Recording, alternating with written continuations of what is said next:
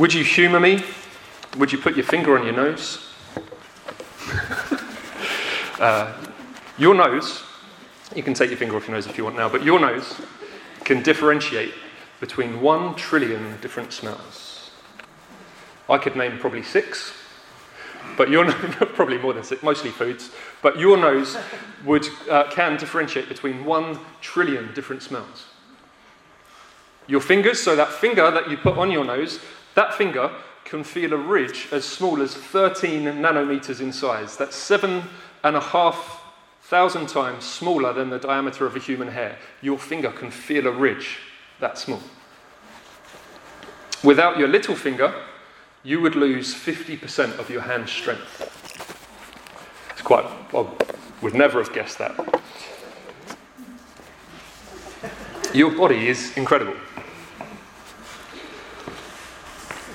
And the way that our, our body has been put together and the way that it's been designed is that there's also an element of, of what they would call interdependence. So the systems within your body all kind of depend on one another. They all work, work out in the context of one another. For example, your, your urinary system, it's a nice topic for a, for a Sunday, but your urinary system removes waste that's been produced by your bones. In return, the bones of your skeleton create a structure that protects your bladder and other organs in the urinary system. Your, circ- your circulatory system delivers oxygen rich blood to your bones, all the while your bones are making new blood cells. Can you see just how intricately it all works together? There's a sense in, in, in, the way that our bodies function, in the way that our bodies work, and if we're talking about parts of the body or organs of the body or systems of the body, they're, they're, in one context they are needed, but at the same time they are also needy. And that's the way that our body works. There's this interdependence that goes on. You can see why in Psalm 139, uh, the psalmist writes this He says, For you formed my inward parts. You knitted me together in my mother's womb. I praise you, for I am fearfully and wonderfully made. And as we kind of understand and learn more about the body, and that was just three facts of thousands I could have, have, have shared today, so much that we discover, which is just actually we are fearfully and wonderfully made. The way our bodies function is incredible. But what happens if parts of, of, of the body aren't functioning as they should? And if that happens, then, then the health of the body as a whole is affected. It's not to say that the, the, the, value of the body is still there, but, but kind of the way it works, the health of the body is affected. Been praying for Dexter this morning that God would come and heal him and bring restoration to those areas of his body that seem to have been affected over this last week or so. And I'm sure there'd be many of you here who can relate. Actually, you've got situations going on in your own health where you, you know where um, maybe certain things aren't, aren't quite working as they should, or certain things have been damaged, and, and your health has been affected. Your, your life, in a way, your body has been affected by those things. It's because there's that element of of, of the way our body works, organs and, and parts of the body being needed but also needy. If you've been with us over the last few weeks, you'll know that we've been doing a series that we've called Church Matters, really focusing on matters of the church and at the same time, hopefully, realizing that the church matters. And the reason I'm talking about the body the reason why I'm using that really as an introduction and a thing to get us thinking is because the body is one of the pictures that the scriptures use for the church talks about us, the church, as a body. Us here in Faversham, as we're gathered here this morning, we are a body made up of many members, but one body. And we're going to focus a little bit on that today. We're going to focus on that. And a couple of weeks uh, ago, the last time I was speaking, we were picking up on kind of thinking about why do we need church? Uh, and, and we were saying, actually, you need church. As if, you, if you're a believer, if you've put your faith, trust in Jesus, uh, then actually you need the church because we all have needs uh, that we need to, that other people are involved in, in meeting. But at the same point, it's not just that we're, we're needy, but we're also needed. We have a part and a role to play within the function of the body. An important part to play. And that's not just for ones or twos, that's actually for each and every one of us. And so a couple of weeks ago, we were talking about you need the church. Today, the title that I'm working of uh, from is Your Church Needs You. It's kind of like one of those posters that we've seen. Was it from the wartime? Your country needs you. Actually, your church needs you.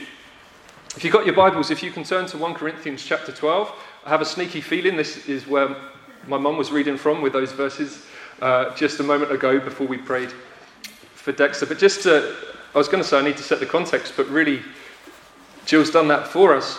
We're going to be reading from verse 12 in chapter 12. But before that, uh, Paul's writing to the church and he's talking about spiritual gifts. He's saying actually that God has uh, attributed among the body to each one, he's given gifts of the Spirit and they're there for the common good. Okay, so they're there for the good of the body, uh, and, and each one has been given a gift, and they're all gifts from God. They're all gifts that have been given by the same Spirit. So that's really uh, where we're going to be picking up from. So we're going to read from verse 12. So it's 1 Corinthians 12, verse 12. It says, For just as the body is one and has many members, and all the members of the body, though many, are one body, so it is with Christ. For in one spirit we were all baptized into one body, Jews or Greeks, slave, slaves or free, and all were made to drink of one spirit. For the body does not consist of one member, but of many. If the foot should say, Because I am not a hand, I do not belong to the body, that would not make it any less a part of the body. And if the ear should say, Because I'm not an eye, I do not belong to the body, that would, that would not make it any less a part of the body. If the whole body were an eye, where would be the sense of hearing? If the whole body were an ear, where would be the sense of smell? But as it is, God arranged the members in the body, each one of them as He chose. If all were a single member, where would the body be? But as it is, there are many parts, yet one body. So, very clearly, we've got this picture that Paul's using of, of being able to describe the church. Uh, he describes it as a body. So, we've got many members, so lots of individuals uh, but not, uh, the church isn't just about in, uh, living individually, it's about living corporately together, that we're members of the same body. And he roots this, right in the start of what we were reading, he roots this completely in Jesus. We were singing a song just a moment ago, Man of Sorrows, and it sings about uh, Jesus on the cross and what he uh, accomplished, what he went uh, to, to pay the price for our sins, to, to wipe our, our slate clean in order that we would have, be able to have a relationship with God. So that we would be united with Him. Once where there was distance, now actually because of what Jesus has done through His death and resurrection, means that we have been united with Him. And James was speaking, I think it was in the second week of this series. We wanted to get this right in at the start of the series uh, that in Jesus, all of us have become one in Christ. So if you've, uh, if you've, been, um, if you've put your faith and trust in Jesus, you've been united with Him, but you've also been united to one another as well. And it doesn't matter where we come from, it doesn't matter what our background is, it doesn't matter. Uh, all of the things that might be divisions in society and in culture across the world, all of those things are kind of pushed to one side because in Jesus, everyone can come. What did you say, James? Jesus loves all sorts. And in, uh, in, in, these verses that we read, Paul makes a point of this. He's saying that we were all baptized into one body, Jews or Greeks, slaves or free. He's saying actually there's no divisions anymore. Instead of where there might have been divisions, that now there's no divisions, but there is great diversity in its place. So we've been brought in uh, and we've been united in Christ. And we also see this picture of the body. It's Paul again in Romans 12. He picks up on this picture of the body again. He says, 12 verse 3, he says, For by the grace given to me, I say to everyone among you, not to think of himself more highly than he ought to think, but to think with sober judgment each according to the measure of faith that God has, has assigned. For as in one body we have many members, and the members do not, have, do not all have the same function, so we, though many, are one body in Christ, and individually members of one another, having gifts that differ according to the grace given to us, let us use them. If prophecy in proportion to our faith, in service, if service in our serving, the one who teaches in his teaching, the one who exhorts in his exhortation the one who contributes in generosity, the one who leads with zeal, the one who does acts of mercy with cheerfulness. I picked up on this a couple of weeks ago when I was saying, when I was saying actually you need the church because uh, what we were just reading there it says that uh, um, though we though many are one body in Christ and individually members of one another, another way of looking at that is so we belong to Jesus, and because we belong to Jesus, we belong to one another. There's that corporate sense. Your faith, it, it, Christianity, it's not an individualist faith. It's not just about you and God. There, obviously, there's the element there. It's about your relationship with God, but it actually, you belong to Jesus, but you belong to one another as well. We're a body made up of many parts, but belonging to one another. Paul says we've all been baptized into one body. And so we've got this, this picture here one body, many parts, all baptized through Jesus into the church, into one body. Not only that, we've all been made to drink of one spirit, he says. Been made to drink of one spirit. A few weeks ago, at the end of June, Pete uh, was sharing with us about Pentecost.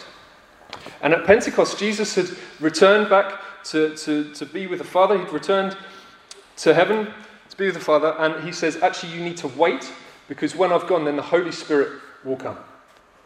And so they wait. There's 120 of them in a room.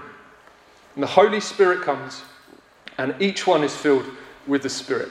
And on that first day, 3,000 people were added to their number. Something's changed. Something really significant has happened with the coming of the Holy Spirit. 120 people to 3,000. And then last week, when Gordon was with us, he was sharing about what it is for, for the church to, to live together, to be devoted to one another. And he was sh- saying how actually, when you've got the spirit filled community, people full of the Spirit living together and working things out together, what we see in the passage he was looking at in Acts, it says that daily people were being added to their number. There was growth that was coming, coming from it. A spirit filled people. And in these verses in 1 Corinthians, it says that we um, were all made to drink of one spirit. That word drink can also be translated as, as sort of, uh, irrigation, to be irrigated, that continual supply. It's not just a one off thing, but it's this constant being filled with the Spirit day after day. Another way, when I was uh, kind of preparing for today, another way someone put it, which I thought was brilliant, is that we are now a spirit saturated people. That's a beautiful picture. Spirit saturated people, just drenched in the Spirit. And this is the New Testament picture of the church. This is what we see in the scripture. We see a spirit saturated people, all with something to bring to one another. That's the picture of the church. And it's within this context, so Paul's kind of laid this foundation, and it's within on, this foundation that Paul speaks about gifts and diversity and how the church is to function. Not only that, it's also very clear that the gifts that we've been given the functions that God has for us aren't of our own doing. It's nothing to do with what we've achieved or how well we might be able to cope with something or, or actually what we might want. It's a, it's a gift of God. It's not earned or picked, it's of grace. Remember what we read in, in, uh, in Romans when it was saying about, again, belonging to Jesus and belonging to one another. It also says that we have gifts that differ according to the grace given to us. So it's a, it's a gift of God, the gifts that we have. And it's not just for the one or two, it's for each of us. All of us are needed in the church, all of us are needed in the body. I was listening to, uh, re listening to one of the sessions from the Courage Conference, so Relational Mission, the, the family of churches that we belong to. Back in June, we had a conference in London one of the sessions uh, was this guy, Steph Liston, who is an elder at Revelation Church in Camden. He said something that really struck me. He says that God's strategy for the earth is a multi diversely gifted body of Christ who are operating in the gifts they've been given. Then the kingdom advances and we hasten the day of Jesus' return. Let me say that again because there's quite a lot in there. God's strategy for the earth is a multi diversely gifted body of Christ who are operating in the gifts they've been given, then the kingdom advances and we hasten the day of Jesus' return. So it's this picture, it's, it's, it's about uh, a multitude. It's not just about a handful of people. It's not just one or two, I think he said it's not just one or two superstars that do it. Sometimes we can have that mentality of these are the people that are really gifted, that God's clearly using. Maybe we think about that in terms of, of leaders in the church, people that actually, it's ones or twos that are going to be doing it. But actually, that's not what we see when we look at the scriptures. That's not what we see when we look at what the church was like in the New Testament. It's a multitude of people ministering together and ministering to one another. That's what the church should be like. Which is why the title for today is Your Church Needs You. You have a part to play. And in using this picture of the body, it, it, it's quite easy for us to, to recognize that it's speaking about health. Okay, so if we're speaking about the body, then we can think about the health of the body. And actually, if, if parts of the body aren't functioning as they should, then the health of the body is, is affected by that, isn't it? As we were thinking about right at the start. So, the way the body functions, ensuring that each part is functioning as it should do, is vital to the life of the church. And I want to say this as an encouragement. You have a vital part to play in the health of this church. You do. We don't always believe that. We might struggle to believe it. Maybe we go through seasons where we really can struggle to believe that. But you have a vital part to play in the health of this church. No spare parts, no one sidelined. That's not God, that is not God's heart for his church. There's no spare parts. That's good news. We're not bystanders watching as other people do things. That's not the way it should be. And again, I say this as an encouragement because there's something that God has got for you, for this church.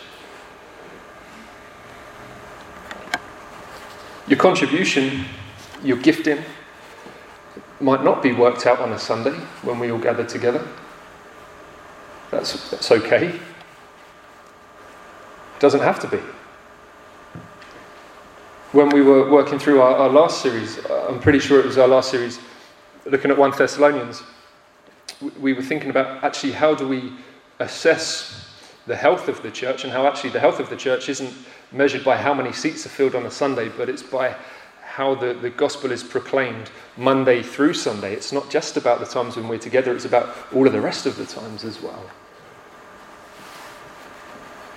So, actually, your contribution isn't just about the Sundays, it's about the Monday through Sunday, whatever context you're in, wherever you find yourself, whoever you are with. There's a contribution for you to be making.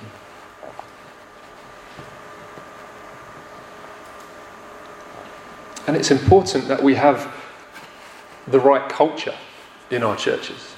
The culture we want to have here, Faversham Community Church, is this is that we want to have a culture where we are a multitude of people ministering together and to one another.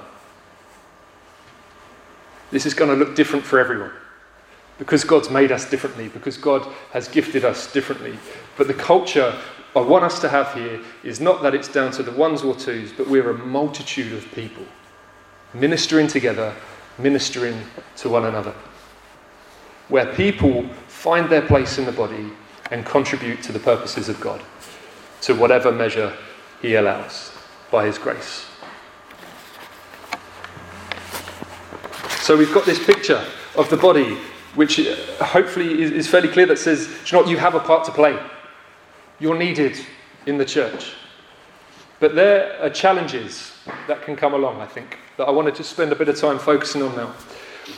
They can be things that can keep us from being used or from contributing, things that will stop us from, from working out the gifting that God's given us or the purposes that God has given us. They can even be things that would keep us from church, whether that's just for a season or whether that's something that, that can be longer term. Actually, there are some things and challenges that we face that have the potential to, to isolate us from the church, where we might think actually it's either better if I'm not there or easier if I'm not there.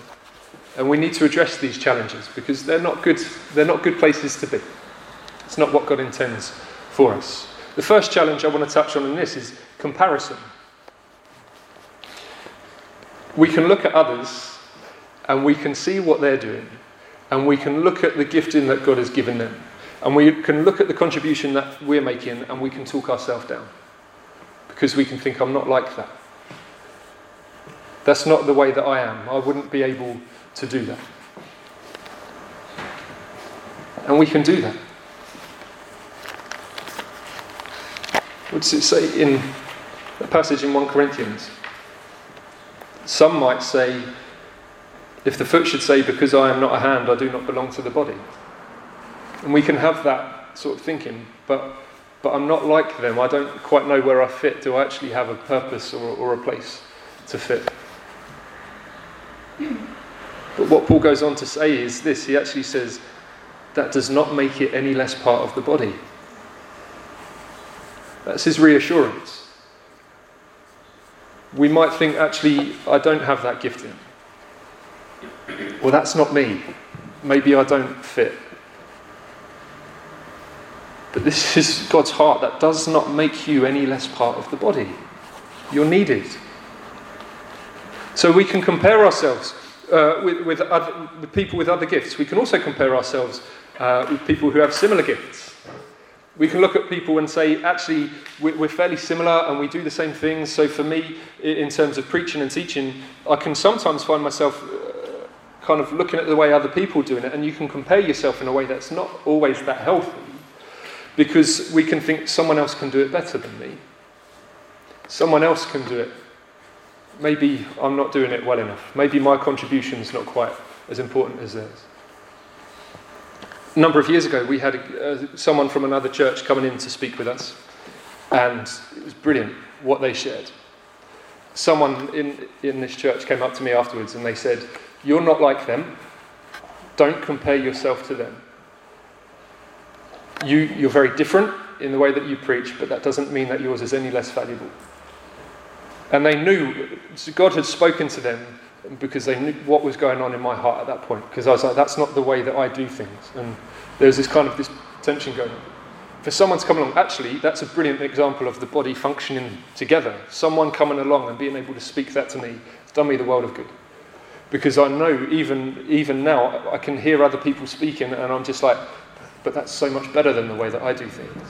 Well, why don't I do things like that? But actually, comparison uh, we, I think we, there's a lot that we can learn from others. So, absolutely, we want to be able to learn from others. But we have to be aware that comparison can be crippling because it can stop us from stepping out into the things that God has got for us. So, we need to be aware of that. Going back to the Romans 12 passage, it having gifts that differ according to the grace given to us, let us use them.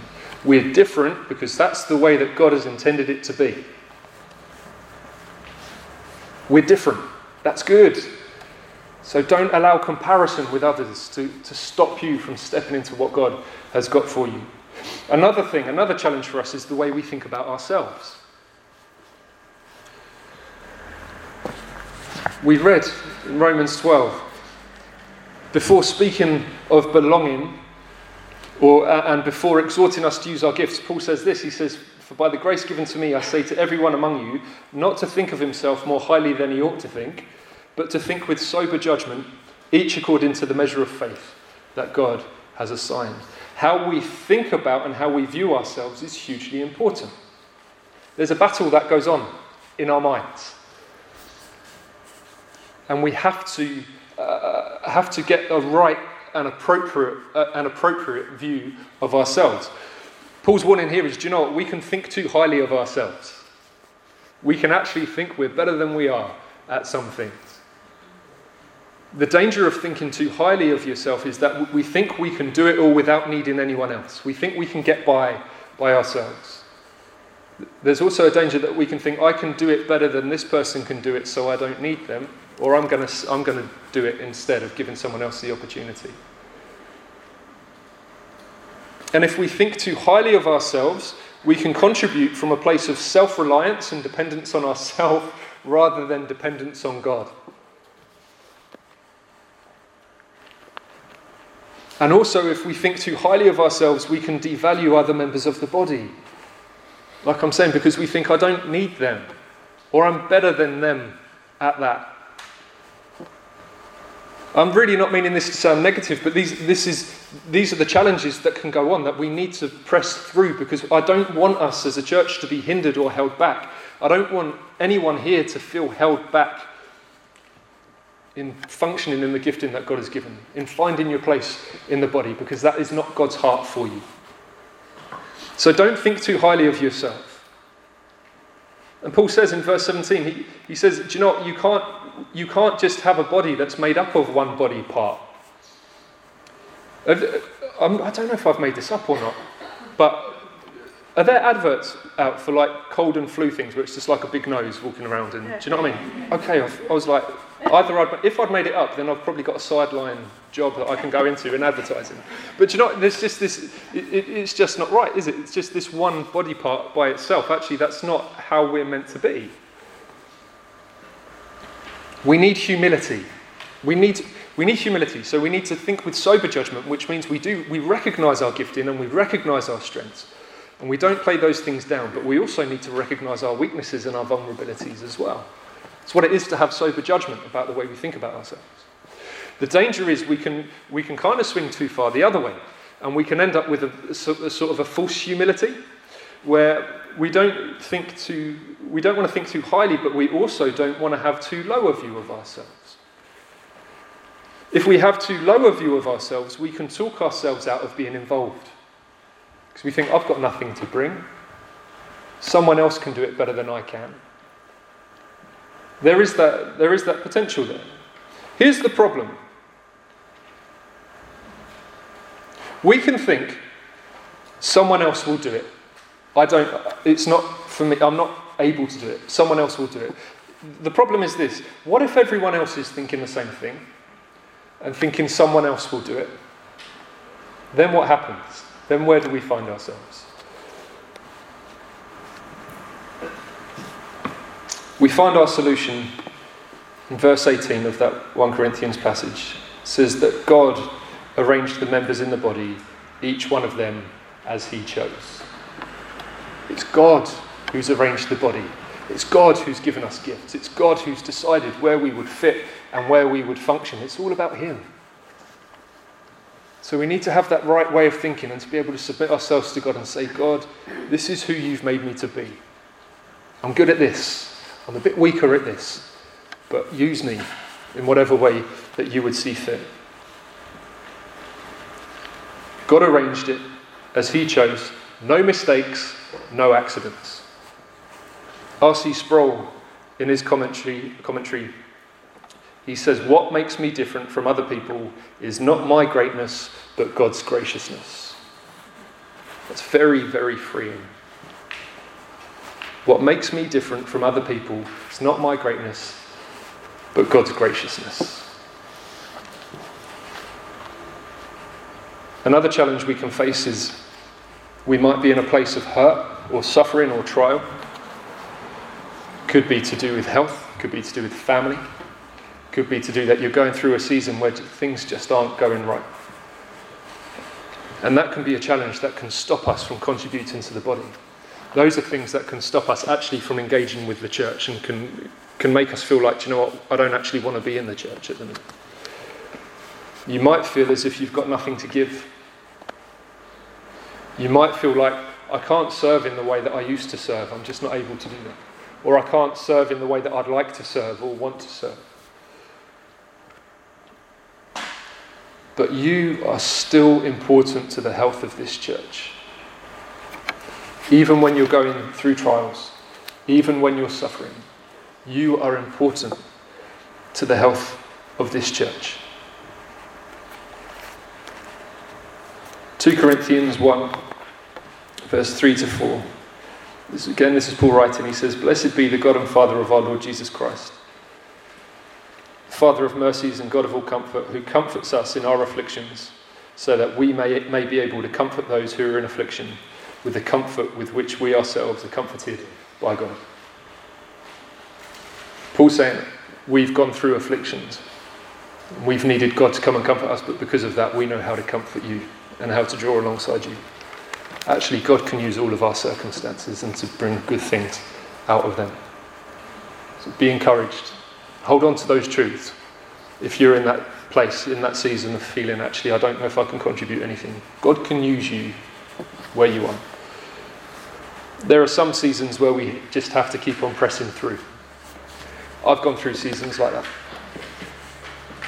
And I'm sure I will again, where you feel like actually it's not always easy. And it feels like just nothing seems to be going right. But we just have to keep pressing through and keep trusting God. And I spoke earlier about what kind of a culture we need to have as a church where it's this multi, uh, multiple people ministering to one another. We also need to have a culture of honesty where we don't need to perform, we don't need to pretend that it's all okay, where we can have that honesty and vulnerability with one another in a way that actually enables us to still be able to serve in the midst of where we are. But we need to have that as a culture where people are, are safe to be able to do that. Verse 22 says, Actually, the parts of the body that seem to be weaker are indispensable. You might as I was reading that through, or even now as I'm saying that, you might identify with that and, and feel like I feel like a weaker part. This is God's word to you. You are indispensable. Even the weakest parts are indispensable to the body. Another challenge we may face is, is fear. Fear can stop us from operating in what God has got for us. We were at Eva's sports day. It's her first sports day. Uh, it was great. But it brought back some horrible flashbacks for me. And uh, there was a sports day when I was at primary school. We had, I don't know if I've shared this with you or not, but I feel like I obviously need to share it again. Uh, but we were doing a skipping race, and I tripped over, and I fell on the floor, and I was just embarrassed. And I faked an injury. Did you know this? Yeah, you know this. My mum's nodding at me. I, I faked an injury because I was too embarrassed to get up and to carry on. And I thought I'd rather just quit and not do it. There's that fear of what people might think of what I've done. We can be like that in our gifting. Fear can stop us from pressing into what God has got for us. It can be fear of failure. Perfectionism is it's good to want to do well, but perfectionism can be a real hindrance to us because we feel like unless I get it perfect every time, I'm failing. Or it actually stops us from trying something in the first place because I'm worried that it's not going to be perfect. Here's the solution for you if you can identify it with this.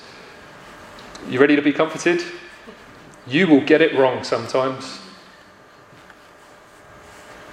Have a go, give it your best. That's what God asks of you.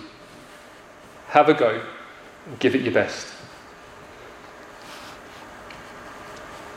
We can have fear of, fear of man, fear of what other people might think of us, fear of rejection. Actually, if I step out and do this, what if people don't respond well? Or what if people think less of me for it? Could be fear of persecution, maybe even fear of making yourself vulnerable.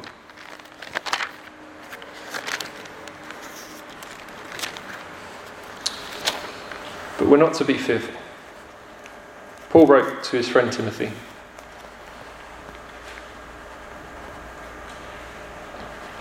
He said, I'm reminded of your sincere faith, a faith that dwelt first in your grandmother Lois, Lois and your mother Eunice, and now I am sure dwells in you as well. For this reason, I remind you to fan into flame the gift of God. Okay, so the gift that God had put in him, fan it into flame.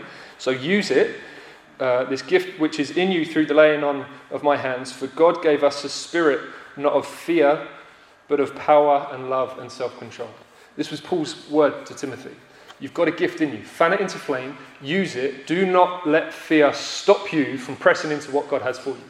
Because the Spirit, the same Spirit who's given you these gifts, it's not, he's not a spirit of fear, he's a spirit of power, and he's a spirit of love, and he's a spirit of self control.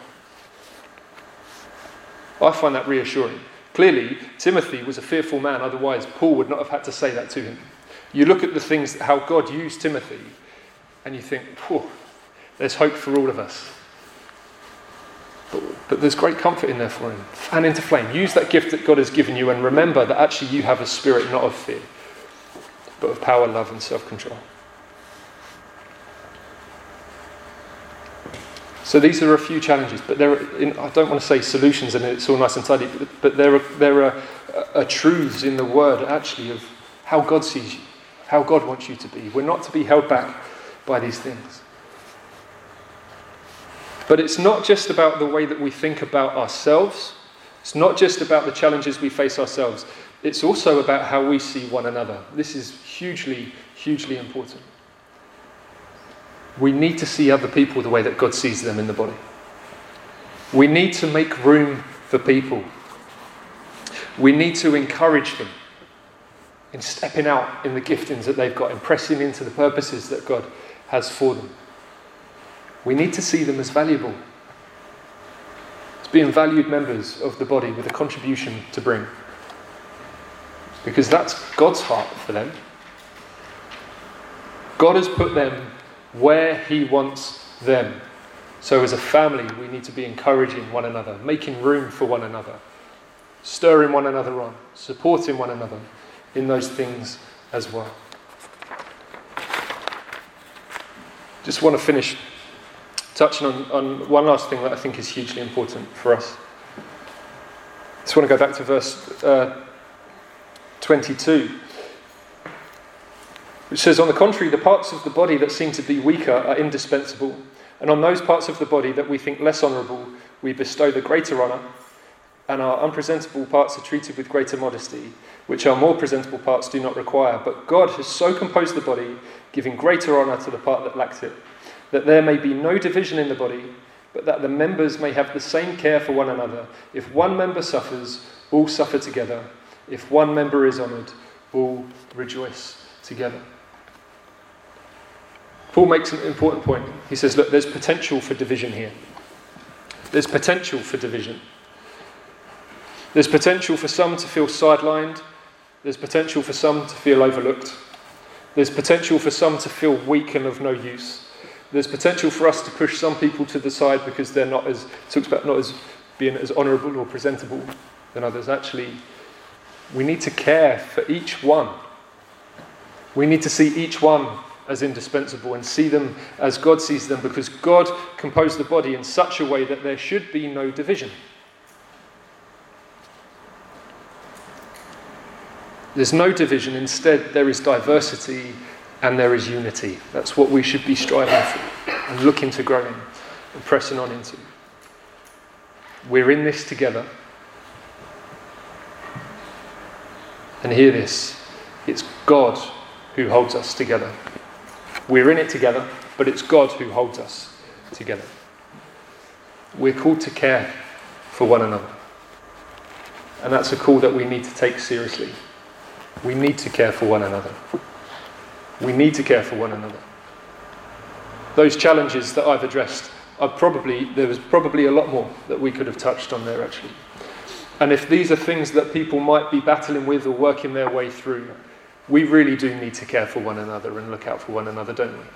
In all circumstances. Not, not just in terms of seeing people using their gifts, but we want to see people flourishing. We want to see people walking with Jesus and really pressing on in their walk with Him, don't we? So we take that call to care for one another. We've, I've got a video, hopefully. Have we got the video? It's a video of the 400 metres in the 1992 Olympics, Barcelona Olympics. There's a British athlete called Derek Redmond. He was really tipped potentially to, to be one that could win the gold.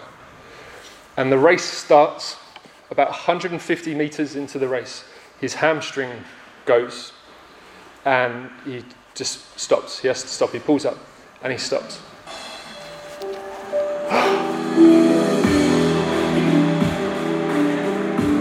and this is what happens. It's a very powerful video. I did my crying when I did my preparation. So, I'm, but it's a hugely powerful thing that, that we've just seen. So we got this guy who is pressing on in his race, and he comes to a point where he can't go on by himself. He's suffering in that moment, but he's wanting to press on and to keep going. And just when his dad comes in, he picks him up and he, and he walks with him.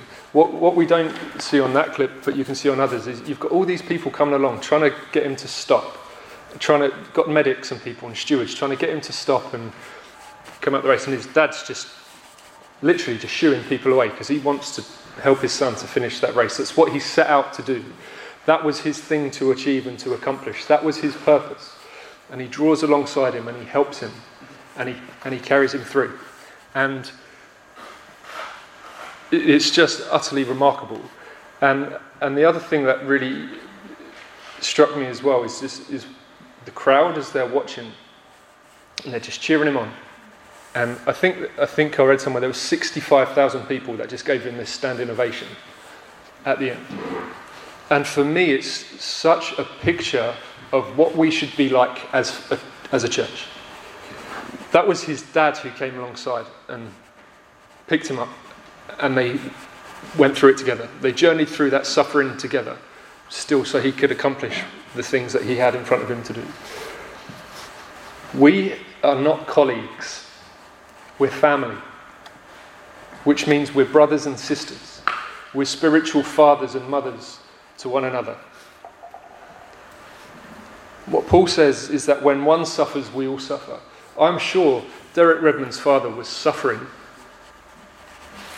in seeing what was happening. But he, he gets alongside him and he cares for him and he helps him through. And they don't, for me, it's just this picture of they press on together. There's that sense of actually still achieving together and pressing on together and fulfilling what they set out to do together. So when one suffers, we all suffer. But when one is honoured, we all rejoice. Can you imagine how his dad felt when he saw that crowd raised to their feet and cheer him on? His son was being honoured in that moment, but his dad got to share in the rejoicing of that with him. Church, we walk together, we press on together, we care for one another, we help one another to, to fulfill the, the things that God has got for us, to still be able to contribute, whatever's going on. When one of us suffers, we all, we all suffer. When one of us is honoured, we all rejoice together.